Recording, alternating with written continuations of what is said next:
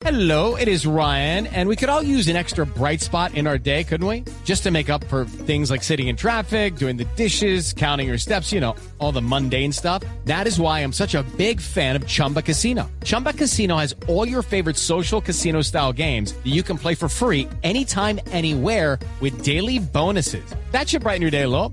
Actually, a lot. So sign up now at chumbacasino.com. That's chumbacasino.com. No purchase necessary. BGW. Void were prohibited by law. See terms and conditions. 18 plus. Noticias contra reloj en Blue Radio. 3 de la tarde, 34 minutos. Un momento de actualizar las noticias. En Blue Radio, la información más importante de Colombia y el mundo hasta ahora. El gobierno confirmó que en la actualidad hay ocho incendios forestales activos en el país. La situación en general, Diego Monroy.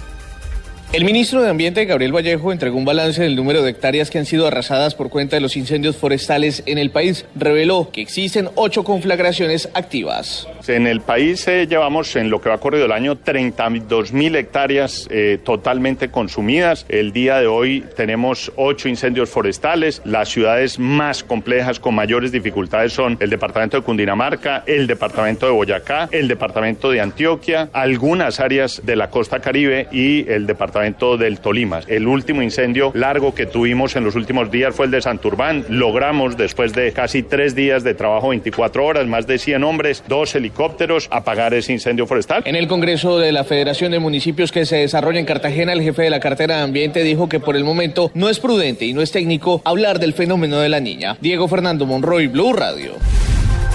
Diego, gracias. 5.35, un fuerte aguacero que se presentó en los últimos minutos en el norte de Bogotá ocasionó una grave inundación al interior de la Fundación Cardio Infantil David Gallego. Buenas tardes. Fuertes lluvias se registran en el norte de la capital de la República. 15 centímetros estaba el agua en la calle 163 aledaña a la Fundación Cardio Infantil. Algunos pacientes del hospital registraron que por los tragaluces estaba ingresando el agua al centro médico. Granizo en la localidad de Cedritos, avenida 170. Inundaciones en la calle 100 y el sector de Rosales se han visto afectados por la cantidad de lluvia. Ya cesó en el sector de la calle 93 y la localidad de Suba. Varios accidentes se han registrado por la poca visibilidad de los vehículos particulares, por lo que las autoridades han hecho el llamado a tener cautela mientras se conduce en las lluvias que ocurren en este momento en la capital. David Gallego Trujillo, Blue Radio.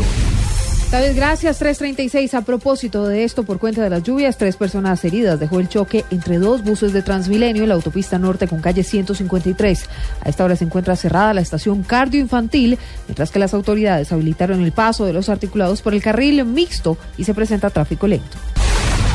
De acuerdo con el Observatorio de Drogas de Colombia, en 2015 el 94% de las capturas por tráfico, fabricación o porte de estupefacientes se dieron en centros urbanos. El 94% de los capturados por porte llevaba entre 1 y 250 gramos de droga. El 40% de las personas vinculadas al mercado de drogas en Bogotá son niños y jóvenes. Cerramos con información internacional. La ONU llamó hoy a rebajar la tensión y abandonar las provocaciones en la península coreana. Esto luego de que Pyongyang hubiera anunciado que dispone de capacidad para montar cabezas nucleares en misiles. Son las noticias contra reloj en Blue Radio. Más información en blueradio.com y arroba Blue Radio. Continúen con Blog Deportivo. Esta lluviosa tarde de miércoles.